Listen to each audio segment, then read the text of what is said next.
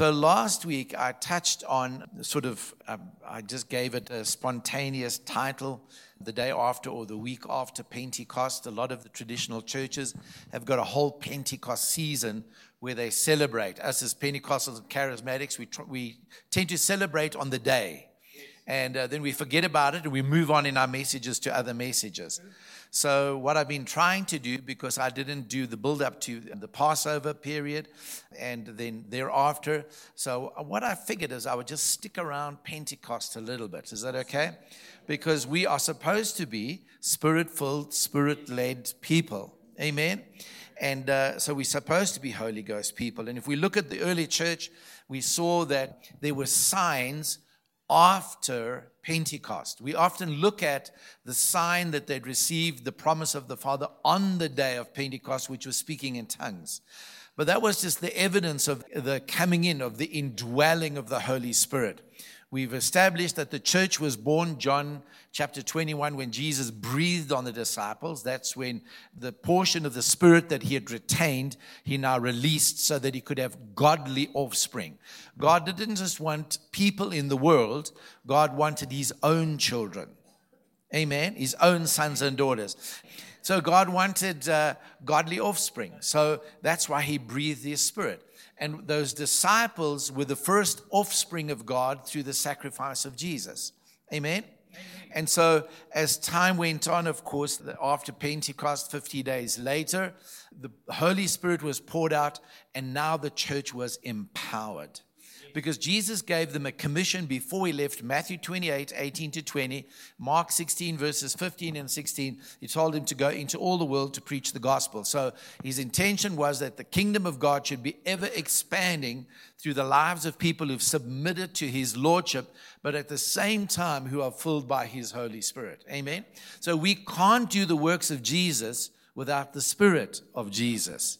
And that word spirit is not just only the Holy Spirit without his whole attitude. For God so loved the world that he gave his only begotten Son. Jesus loved people.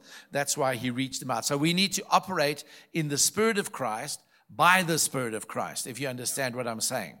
And so we need to be uh, loving people. Then we looked at the fact that when we looked at the early church, we saw that there were at least seven things, and you could probably find others that changed in the disciples' lives and it became part of the early church. And we said you could possibly look at that as their core values. Number one, they prayed with purpose. Suddenly, you know, they were praying for the extension and the expansion of the kingdom. Suddenly, they were praying, God, we're going to witness to your resurrection and uh, to the resurrection of Christ, and we want you to confirm our word with signs and wonders following. And so they prayed purposefully, purposefully all of the time. And I know that they prayed for their own needs, and we, there's nothing wrong with us praying for our own needs, but they prayed with priority for the needs of other people, for the taking of cities, for the extension of the kingdom of God. That was the big picture. The second thing is they worked the word. They read the word, they did the word, they lived the word, and they adjusted their lives to the word of God. Not only that, we see they lived in absolute love for God and for one another and for people in the world. Fourthly, they were selfless in their service. I mean, it was just amazing the way the early Christians gave themselves to one another. When there was need, if they didn't have the money, they went and sold stuff that was, you know, extra, and they came and they put it either at the apostles' feet or they went and gave it to people so that there was no people in need. They were absolutely selfless in service. You know, um, they preached with power, incredible power, that there were signs and wonders following. And you know, often when we use the words preach, we go like, that's Pastor John's job. But I use the word preach in a very general term because even though it wasn't the apostles, it was the disciples, and they were witnesses. They shared, they shared their testimony. They spoke about God personally. Tom Scarella put a post on Facebook this morning, and it absolutely just blew me away. And I didn't know about this particular young lady. And it is in the city of Lyon in France. And um, Lyon had two stadiums in it, and it was obviously occupied by the Gauls. Marcus Aurelius, the emperor, came and conquered it and uh, took the city And of course, they uh, hated the Christians. They began to persecute the Christians. And there's an incredible, incredible story of this young lady, Blandina, in the city of Lyon. And um, what happened was persecution through the Romans and by Marcus Aurelius broke out against the Christians. They started to accuse the Christians of incense, of thieving and stealing and all kinds of things. And um, even the servants of Christians you know, Christian business people and things like that were so afraid to be identified with their Christian masters and mistresses, even though they were Christians themselves, would testify against them to save their own lives. Their businesses, their lands, everything was taken away from them. They were not allowed to have anything. Yet the Christians joyfully endured the persecution. They were thrown into the amphitheaters, killed brutally brutally killed. If I tell you some of the torture things, you wouldn't want to hear it. And here was this young lady, Blandina, who was a servant, and she refused to give her master and her mistress away. And she boldly confessed her Christian faith. Boldly. They tortured her so viciously and so badly that uh, the torturers would get so tired of torturing her. And she was a young woman that they would have to take turns at torturing her because she was so vital and so alive with the presence of God, and she did not deny Jesus. She kept confessing Christ that they couldn't kill her. They put her into the, the stadium the one time and they crucified her there in the midst of lions. But the glory of God was so strong on her, the lions didn't touch her. So they had to take her down off the cross and put her back in prison and continue putting her in making her sit on a burning hot seat. They would whip her, they would pierce her with irons. And again, just exhausted from the torture, they couldn't kill her. And in one moment, when she revived and came around, she spoke up and she said, We Christians are not given to wickedness and evil. And eventually, after a long time, she died, but she inspired. She inspired so many other Christians to stand firm and to keep their confession. Mm-hmm. 177 Christians were killed and massacred and martyred. But eventually, Lyon became a Christian city because the Romans could not deny the power of their confession. Isn't that incredible? You know, is it a far cry from the church today? You know, it's a far cry. We can't even be inconvenienced, let alone tortured. We can't take criticism. If a brother or sister ignores us, we fall apart and get all offended. You know, someone looks at you scared, someone, you know, whatever, and we fall apart. Oh my goodness. You know, you just got to read stories like that and realize that we need something. We need something. Those people had something that we don't have. Amen. They were selfless in service. They preached with power. They moved in miracles and they were frequently filled with the Holy Spirit. So often I've thought about it and I touched on it last week and I thought just in a few minutes this morning if I could touch on something just a few things concerning Pentecost. Maybe it'll help us, you know. Maybe we get, you know, more revived, more on fire, more excited about the things of God. Jesus ministered for three and a half years. He summed up a lot of his teaching and he did um, uh, something with, um, he sort of compressed a lot of his ministry into a discourse that's recorded in John from the back end of chapter 13 after the Last Supper uh, through to just before he was crucified or arrested and then crucified. And it's recorded from the end of John 13 up to John chapter 17. John chapter 17 records how he stands and prays before the Father. But 14, 15, and 16, he's summing up his teaching. He's summing up what's going to happen. He's giving him an indication of where he was going. And in that process, what would become of them because of the cross and because of the sending of the Holy Spirit. Powerful teaching. John 14, 15, and 16. Amazing passages. But listen to what Jesus says in John 14, verses 16 to 18. He says other things, but right at the center of it, he said, And I will pray the Father, John 14, 16 to 18 in the King James. And I will pray the Father, and he shall give you another comforter that he may abide with you forever. How long will the Holy Spirit be with you? Forever. Will he ever leave you? No. no. If you blow it, will he leave you? No. no. He might change his action with you, but, you know, like to convict you, convince you, or persuade you, whatever. But he will never leave you. Is that okay? When you're going through a hard time, will he leave you? No, he will be with you forever. Even the Spirit of truth. Now, here's the thing that I want to just focus on.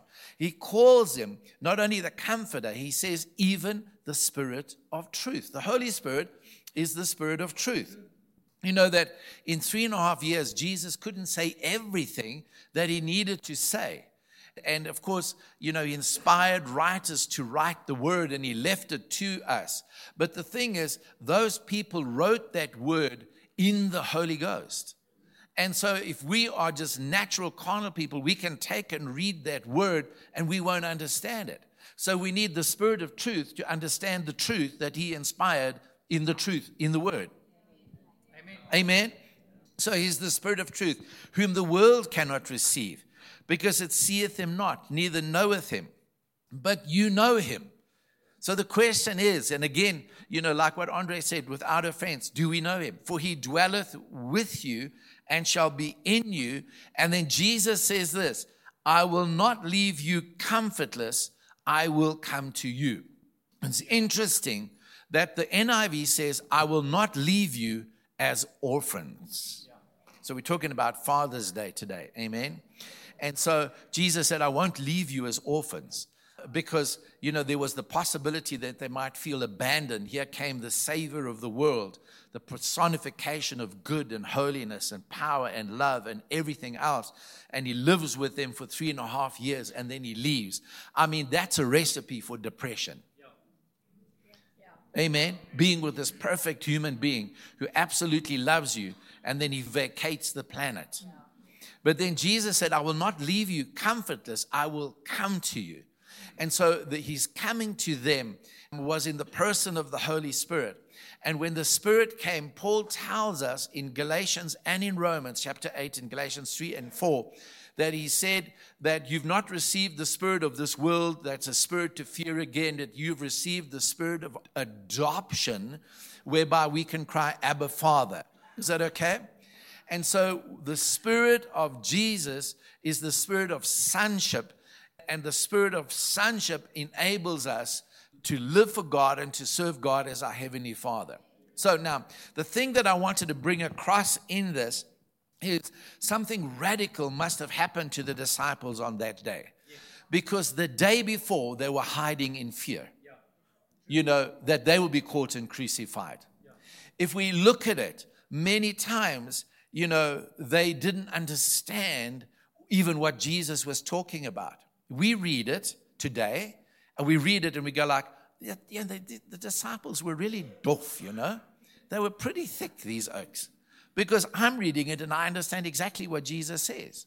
Well, it's because you got the Spirit. They didn't have the Spirit yet. Amen. And so they were still steeped in law. They were still steeped in misunderstandings. They were still shrouded with many of their traditions and things like this. All the layers of the religious onion hadn't been peeled off of them yet. And so they struggled with a lot of things. And so Jesus says it again in John 16, verse 13. He says, Howbeit, when he, the Spirit of truth, is come, he will guide you into all truth. And that all truth is all the truth concerning Jesus and concerning our salvation. Is everybody following me? So, when they were filled with the Holy Spirit and they received the gift of tongues, I believe in that experience, they received something else that was part and parcel of the experience, but uh, in a sense, it gave that experience context. It defined that experience of being baptized in the Holy Spirit. And I think that what they received along with the Holy Spirit, now, okay, I think this is an educated guess, what I'm saying. Is that all right? Are you all following me? I think that what they got was they got a flood, they got a brainwashing, they got a download of revelation. Because I believe in the moments or the hours, however long it was, that they were standing there. A lot of Jesus' teaching suddenly became reality because the Spirit of truth dropped into their hearts, expanded their understandings, gave them the mind of Christ. And I believe that's why they became drunk with the Holy Spirit. They became drunk with the revelation of the truth that Jesus had been trying to instill in them and install in them for three and a half years. Suddenly, supernatural downloads started taking place. And while they were there speaking in tongues, they started to understand the purpose of the Spirit. They started to understand the poverty of the law. They started to understand the servitude and the bondage that they were in. They started to understand the liberty, the freedom of sonship that they'd just come into. For the first time, they started to understand the magnitude of the love of God for them. Come on, that's a good place to say. Because Paul tells us in Ephesians 3, he says that we need to be strengthened with might, with power in the inner man, so that we may grasp and know and understand the love of God.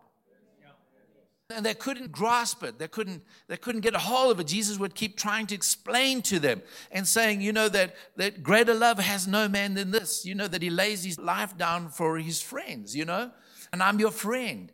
And they, you know, they just they couldn't get around it. But suddenly, when the Spirit of truth comes in, wow, you know, and I'm sure that for many of the disciples, it was like, um, you know, in the olden days, you know, Exchange Central. You know, in the olden days when we had those old phones and you'd wind the handle and you'd ring exchange. Please, could you put me through to this number? And there was a lady sitting there with earphones on saying, Hold on, hold on. And she'd be unplugging the cables and plugging cables and say, You can go ahead and you can speak. And I'm sure that there was a lot of remapping and rewiring going on inside of the brains of the disciples because suddenly the Holy Spirit descended on them and he started to lead them in truth. And I think a significant thing happened. And that's why the disciples walked away from that day with great power because of the great revelation. Amen. So, I mean, if you just cast your mind back, Jesus said, for example, just after he had fed the 4,000, he had fed the 5,000, I think chapter 6 or so, chapter 8 of Mark, he feeds the 4,000, and uh, he says, Beware of the yeast of the Pharisees. Now, all of us, now when I say that, you're going, yeah, yeah, yeah, the Pharisees teaching. Yeah, no, we understand that. Well, the disciples didn't have what you got now. Is that all right? And so they're going, why is he talking about bread? Is it because we didn't bring any bread? And then it says in Mark 8 17, aware of their discussion, Jesus asked them, Why are you talking about having no bread? Do you still not see or understand? Are your hearts hardened? Do you have eyes but fail to see and ears but fail to hear? And it was only later that they understood the miracle of the feeding of the multitude. And that basically was this the less Jesus has, the more he can do. Amen? And it's like it took a revelation because he had more loaves and more fishes to feed 7,000. He had less loaves and fishes to feed 5,000. And they couldn't understand the miracle of multiplication. I mean, in Luke 24, 45, he's walking with Cleopas and the other disciples on the road to Emmaus. And they're all down and they're dragging their feet. And you haven't you heard what happened to Jesus? And, you know, and he goes like this. This is what Jesus says to his beloved disciples. He says to them, I like the King James rather. He says, You fools. The NIV makes it a bit more polite. He said to them, How foolish you are, and how slow to believe all that the prophets have spoken. And I mean, this is after his crucifixion and resurrection. They still don't get it entirely. Amen. But the day after Pentecost, they've got it entirely. Amen. Because of something that happened. Think about Peter's sometimey condition. You know, I think Peter was a bit of an independent. I think he, sometimes he was a little bit arrogant. And uh, he certainly was too quick to speak, you know because he often had a way of saying things before he had time to think. Yeah. Are you following me? And so truth needed to be realized because he vehemently denied Jesus. Vehemently. Vehemently denied Jesus. I mean, with oaths and curses, yeah. he denied Jesus. After saying, you know, Jesus, I'll go with you. I'll be with you. You know, I'll never leave you. I'll never forsake you. I'll be with you wherever but here's the same man on the day of Pentecost. He's the one that stands up and he preaches an incredible message interprets the happenings of that day, connects it to Joel chapter 2 through operating in a word of wisdom, and speaks to a crowd, the same people who were after him, from whom he was hiding the day before and the days before. And now he preaches a blunt message to them and tells them, You crucified the Lord of glory, and 3,000 of them get saved. I mean, what transpired? I believe it was truth realized. It was truth realized. I've had many experiences of being in places like that, of just being filled with the Spirit, of being touched by the power of God, being just engaged with by the Holy Spirit when the power of the Holy Spirit comes on you. And it's amazing how much information, how much knowledge, what God, you know, deposits into your spirit because it can receive far faster than your mind. I mean, your mind is still racing, but your spirit is just alive because the Holy Spirit is just impacting and imparting things into you that it takes your mind sometimes a while to process.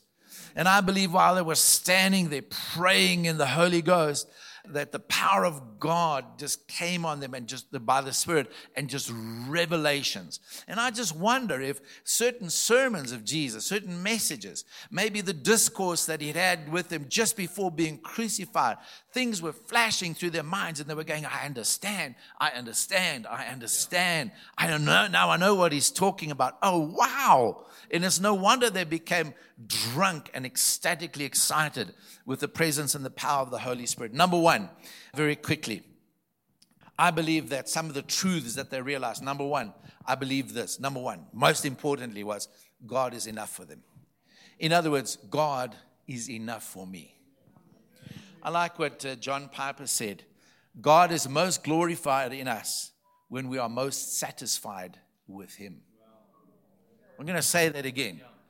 God is most glorified in us when we are most satisfied with Him. It's amazing to me as we read through the book of Acts that we don't see the disciples wanting stuff. We don't see them chasing fame. We don't see them chasing money. We don't see them looking for things in their lives. You know, if we read some of their prayer agendas, if we read the great apostle Paul's prayers, all of his prayers. Every now and then he would say, Just pray for me that God gives me more opportunity to preach the word. But all of his prayers were for the churches, was for ministry. It was, God open doors so I can preach the word effectively. He was so satisfied with God. He was satisfied with the fact that God had called him, that he was mandated by God. You know, and God had said to him, by the way, you're going to, through much persecution, enter the kingdom. You're going to suffer for my name's sake. But he was completely satisfied with God. You know that it was one of the things about the Apostle Peter prior to the day of Pentecost, because when Jesus left physically, we know he came back in the person of the Holy Spirit. That one of the first things that Peter did was that he reverted back to his occupation. Now, Jesus had called him and said, Come follow me and I'll make you fishers of men. And so, maybe in a bout of just despondency, he goes back and picks up his fishing nets. You know, he says to the other guys, You know, you're such a, a man of influence. He goes, like, oh, You know, Jesus not here. What's, uh, let's go fishing. Listen, I can highly recommend it, Ian and I. If you're ever in doubt, go fishing. It's really awesome. Okay? But not pouting or any other way. But, you know, he went back because it was almost a sort of backsliddenness, you know? Yeah. Oh, well, no, we're just going to go. We're going to go fish now. It was much more fun with Jesus, but no. And he couldn't even catch any fish. Jesus had to come and tell him where to throw the nets. But then he's reinstated. So the incredible thing was that afterwards, and remember the conversation when Jesus spoke about people that had given up things and etc. etc. And then Peter was the one, he says, Hey, we've left families, we've left houses, we've left lands. What are we going to get? Mm. You know, he was still on the other stuff. But on the day of Pentecost, God became more than enough. Yeah. He was satisfied with God. The sad thing about a lot of churches is they're very much caught up in the things. You know, if you teach on our inheritance in Christ in a lot of churches. They think a better job, promotion, more money in the bank. They think cars, they think houses, they think lots of stuff. And they get highly disappointed when you start teaching and saying, you know, the inheritance of Christ, that our inheritance in Him is not things, it's Him. And there's a great disillusionment. And it's like, oh no, I thought the inheritance was we get all the stuff, you know, that I get a better car, a Lambo Ferrari sort of thing. And there's a great disappointment. But when you start telling people your inheritance is Him, and if there's a disappointment when we think that our inheritance is not stuff, it's Him, if there's a disappointment, then you're not satisfied yeah. with God. True. God is enough. And when He becomes enough, He's the most glorified in us. I want Him and only Him. So Paul says it in Philippians chapter 3, verse 10, end of his ministry, seen great miracles. He's impacted the whole then known world. He's anticipating the coming, the great day of the Lord, which was AD 70. He's anticipating that. So we've preached, the whole world has heard about Christ. And he says, There's now laid up for me a crown of righteousness. And he says, Which he will give to me and, and all to those that love his appearing. And then he says this. He says this. And now I'm going to get the Ferrari. Philippians 3:10. Now I'm going to get my big house. Now I'm going to get the nice watches.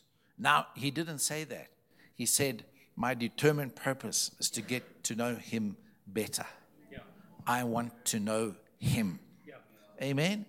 God was God needs to be more than enough for us. Second thing that I believe that they understood is that they moved out of religion into relationship. You know, Jesus had been teaching long and hard and uh, Paul elaborates on it greatly in the book of Romans. And um, five, six, seven, eight, it's just incredible book. But they moved from religion to relationship. They understood the whole thing of moving out of the law into the spirit. And it's incredible. So I found this one poem um, that John Piper wrote, and he said this I need no other argument, I need no other plea. It is enough that Jesus died and that he died for me. That's enough for me. So they realized what the law could not do. They realized that what the law couldn't do was the reason why God sent Jesus. Yeah. So that they could be found righteous and to live righteously. Yeah. That the love of God rescued us from the wrath of God. They realized the gospel is the only means of the glory of God in Christ in us.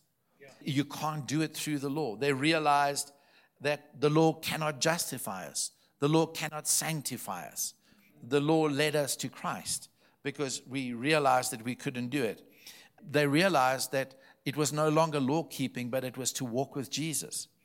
They realized that the law is not the key to unlock a life of love. It cannot remove our condemnation, cannot conquer the flesh. The law could only increase transgressions. And when the transgressions were increased, it was the opportunity for God to display more grace and more glory through Jesus Christ. The law couldn't give the, the Son of God the glory of our justification and sanctification. The key to our holiness is walking in the Spirit. And the law can't make you a loving person.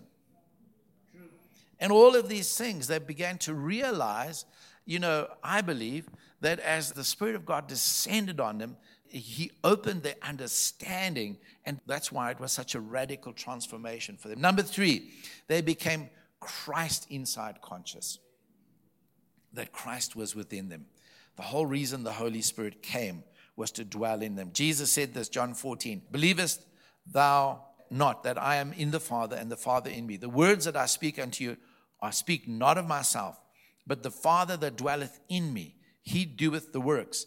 Believe me that I'm in the Father and the Father in me, or else believe me for the very work's sake. Yeah. It's really interesting. Amen. Yeah.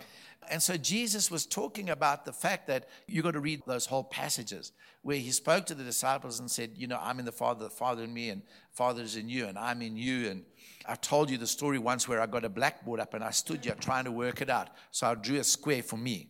Then I drew a square for the Father, and I drew a square for Jesus. And I started saying, All right, Jesus said, if I love him and I believe him and I keep his commandments, the Father will be in me. So I drew a little block and I put the Father, and Jesus will be in me. And I drew another little block. And then it was, like, but I'm going to be in Jesus. So I tried to bring that block into that block, and then, and then together I'm in the Father. And suddenly there was, there was all these blocks on the church, and I still couldn't figure it out until I realized, duh, what he means is that we're one. You know, you don't know where the one ends and the other begins. Amen. And so I'm in the Father, and He's in Christ, and Christ is in the Father, and, and, and, uh, and they're in me, and I'm in Christ. And, and it's like, oh my word. Oh my word. I mean, we just, we won. This is incredible union. But we can best describe it as Christ inside of me. But you know, when we look through the scriptures, we don't only see that Christ is in me, but we also see that I'm in Christ. Is that okay? So I just wrote these words down and I need to go and study it some more. I have studied it, but I'm almost sure that I can safely say this as a conclusion that God's whole act of placing me in Christ is the power of my righteousness and my sanctification. Is that okay? Because before Him, then, I'm in Christ and He sees me the same as Christ. Amen. So let's call it the power of my righteousness is to be in Christ. Woo. Amen. But then Christ is in me. Waza. So how do you describe that? So this is me. This is me. That's the power of my sanctification and it's the power for my ministry. For the expression of his life. Christ in me, the hope of glory. It's the power for my transformation is Christ inside of me and that is He's in me by the person of the Holy Spirit. Yoza. I mean, this is awesome. So we need to be Christ inside minded. They became Christ inside minded. Amen. And then the amazing thing is, Jesus said this if you don't believe that I'm in this union with the Father, He's in me and, and I'm in Him, then He said, believe the works. Believe the works. The works that I do is because we are in union. So come on, church. I'm just going to throw it out there. Are you all ready for this? Brace yourself. Fasten the seatbelt. Say, bring it on, Pastor John. Bring it on. Bring it on. Bring it on. So, in other words, if you are in Christ and Christ is in you, then the works should be the results. I'm going to say it again. I'm going to say it again. The works that we produce, the fruit, the ministry, the power for healing and all of those kind of things should testify that Christ is in me and I am in him. Jesus said, the work's sake, believe it for the work's sake. If I do miracles, that shows I'm in the Father and the Father is in me. Come on, church. We need to realize, you need to realize, I need to realize we are witnesses for Jesus. Amen. And the same power that was in him is in us. So we should see the same works because it did not say, when I go to the Father, that's when it's going to happen. When the Holy Spirit comes, you're going to do the same works and you're going to do the greater works. Amen. Amen. Hallelujah. So I'm prophesying. We're going to see more hearts healed, more cancers disappear. Amen. I'm grateful for the miracles that have happened, supernatural miracles. But we're going to see more happening. Amen. I'm grateful for those who were instantly healed of the COVID virus. But I want to see more. Amen. Because that should be the natural result. And we need to get the same revelation, the same brainwashing, the same flood, the same download as the disciples got on the day of Pentecost. And it should bring us into the freedom of sons. Amen. So Christ within. And then I'm just going to mention them very quickly. The fourth one was they realized that they were no longer slaves. And Jesus said it. John 14, 15, 16. He said, You're not slaves, you're sons. And I love what Jesus said in John chapter 8. He says, Sons are in the house permanently, slaves are not. So, John chapter 14, verse 1. Everybody preaches those at funerals. Do not let your hearts be, you believe in God, believe also in me. Do not let your hearts be troubled, you know? And he says, uh, you know, because I'm going to prepare a place for you that where I am, there you may be also. And everyone thinks that Jesus was going to heaven to prepare a place, and they preach these wonderful sermons that the angels are cooking the big meal already, and then we're all going to go there, and there's a nice house. Jesus was not talking about that. He was saying, I'm going to go to the Father, present my blood, and in my Father's house, so I'm bringing you into the household of the Father. There's room for many sons. He says that where I am, there you may be. In other words, such as I am, you may be. So I'm not going to leave you as orphans. I'm going to present my blood, and then the Father's going to change you. He's going to transform you. He's going to adopt you. He's going to put His Spirit in you, and you're going to realize you are sons and daughters of the Most High God. So He just moved us from servants to sons. I mean, isn't that awesome? Listen, servants are not privy to the counsel, to the conversation of the household. What the father speaks to the sons doesn't belong to the servants, they're outside of the house. And that's why he said, the Spirit will even tell you of things to come. Woo! I mean, this is awesome. I tell you, we're sons. We volunteer to serve Him as servants, but that is not our identity. That is our service.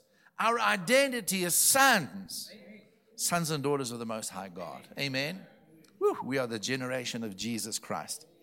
And so, sons no longer slaves. So, I've said that. So, the last thing that I want to just mention is I called it, we fruitful friends and prophets. It's wonderful when Jesus gets to John chapter 16, and in fact, from 15 already.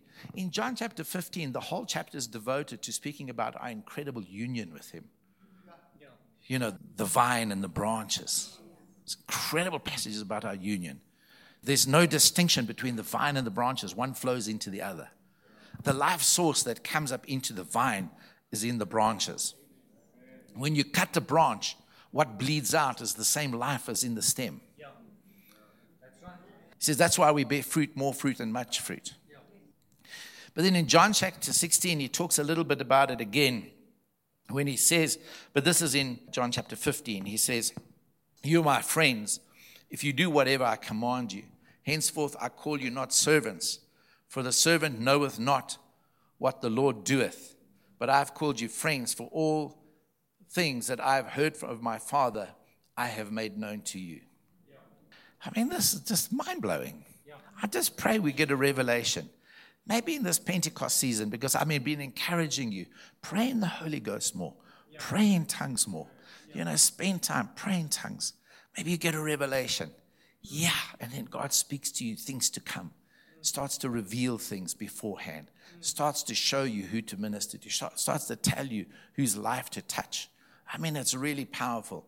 And then he says, Everything that I've heard of my Father, I've made known to you. In verses 26 and 27, he says, When the Comforter is come, whom I shall send unto you from the Father, even the Spirit of truth, which proceedeth from the Father, he shall testify of me.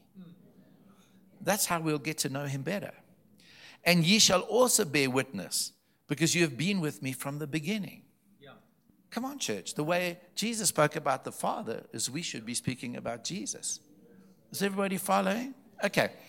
And then in chapter 16 of John, he says 13 to 15, Howbeit, when, the, when he, the Spirit of truth, is come, he will guide you into all truth, for he shall not speak of himself, but whatever he shall hear, that shall he speak, and he will show you things to come.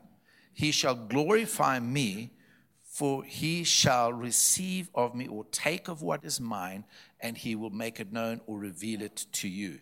All things that the Father hath are mine. Therefore said I, that he shall take of mine, and he shall show it, or reveal it, or make it known, or give it to you. You know, if we could just see this incredible transaction, let's call it for want of a better word, that is taking place in the Trinity Everything proceeds from the Father. He's the fount of everything, the source of everything. And because of what Jesus did on the cross, he just passes it all over to Jesus. All that I have is yours. And now the Holy Spirit is there because it proceeds from the Father through the Son. And now it comes to the Holy Spirit because he goes and he's taking from Jesus, not for himself, because there's a sense in which he has it already. So he's taking from Jesus and he's turning around and he's looking at you and I who are hungry for it, who want it, and he's saying, Everything the Father has, everything the Son has, I want to come and deposit it into you. He eavesdrops, in a sense, on the conversation around the throne. The Father speaking to the Son and saying, You know, this is what John is going to do. This is what Andre is going to do. This is what Clarence is going to do. And I need you to do this. And the Holy Spirit will take off because He's listening to the conversation. He comes and reveals it, He comes and shares it, He comes and makes it known. Amen. And so they became fruitful friends. They just, they're friends of God, but at the same time, they're sons. But friends share secrets. And that's the context. And so, you know, as friends, he's just sharing the counsel of God with us and saying, This is what the Father wants to do. As sons, then we busy ourselves with the business, with the kingdom of God. And he comes and he just imparts to us everything that we need. The beautiful thing is, and the emphasis there is on the word proceeds. I like what Andre said in the, in the process of giving, there's a continuum in it, there's a continuation. Because as we give, it opens the way for us to come closer. As we give, makes way for us to come closer. You know, it's that salt part, but also it's the aroma that goes up to Him that's pleasing to Him. So we're sharing this thing together and we're progressing in intimacy. So the same thing, the Spirit proceeds from the Father, proceeds. It's not just a once thing, it's a continuous thing. So He's proceeding from the Father for right now. Tomorrow, when you're facing a challenge, the Spirit is proceeding from the Father and He's bringing you what you need. Amen. And He's sharing sharing things with you. And he's saying, don't take that road, take that road. When you're poring over documents, he highlights something to you, or he illumines you, or he gives you insight and says, write it like this. I don't understand this. And suddenly it comes like an idea. The Holy Spirit is doing these things for us. Amen. And so he's making us look really good. Amen. He's building us up to be sons and daughters of the Most High God. So on the day of Pentecost, when they were standing praying in the Holy Ghost, I believe that they were not only drunk because of the excessive amount of God's presence, but I believe that the excessive amount of God's presence was because of realization, revelation that just began to explode in their minds. And I believe that that little lady by the exchange didn't know where to put the next pin in because it was like, oh my word, oh my word, oh my word, oh my word. I've experienced it. Amen. That's how I understood the message of grace in minutes. It was just like God was just connecting things in my whole mind, scripture to scripture. Da, da, da, da, da, da, da. And after three, four minutes of listening to Prophet Quivers, I said, I've got this. I've got this. I've been preaching it ever since. Amen. Amen. So, Father, we want to thank you for your precious Holy Spirit. Lord, I want to thank you that the same Spirit that raised Christ dwells in us. We want to thank you that there's a well, a spring, a fountain of life within us, Lord Jesus. And Father, we want to thank you that is a healing fountain. Mm. It's a life stream. Amen. Father, we want to thank you that you said that we are in you after the Spirit comes, and because of Calvary, that you are in us and the Father's in us. We're in you, we're in the Father, and we shall do the same works. The same works. I just want to just quickly bless you on live stream as you're watching. Speak the blessing of the Lord Jesus. I pray that through the power, the presence of the Holy Spirit, you will just receive revelation, insight, realization of who you are and who Christ is in you in the name of Jesus. Love you all on live stream. Bless you. Bless you. Bless you. Amen. Love you all.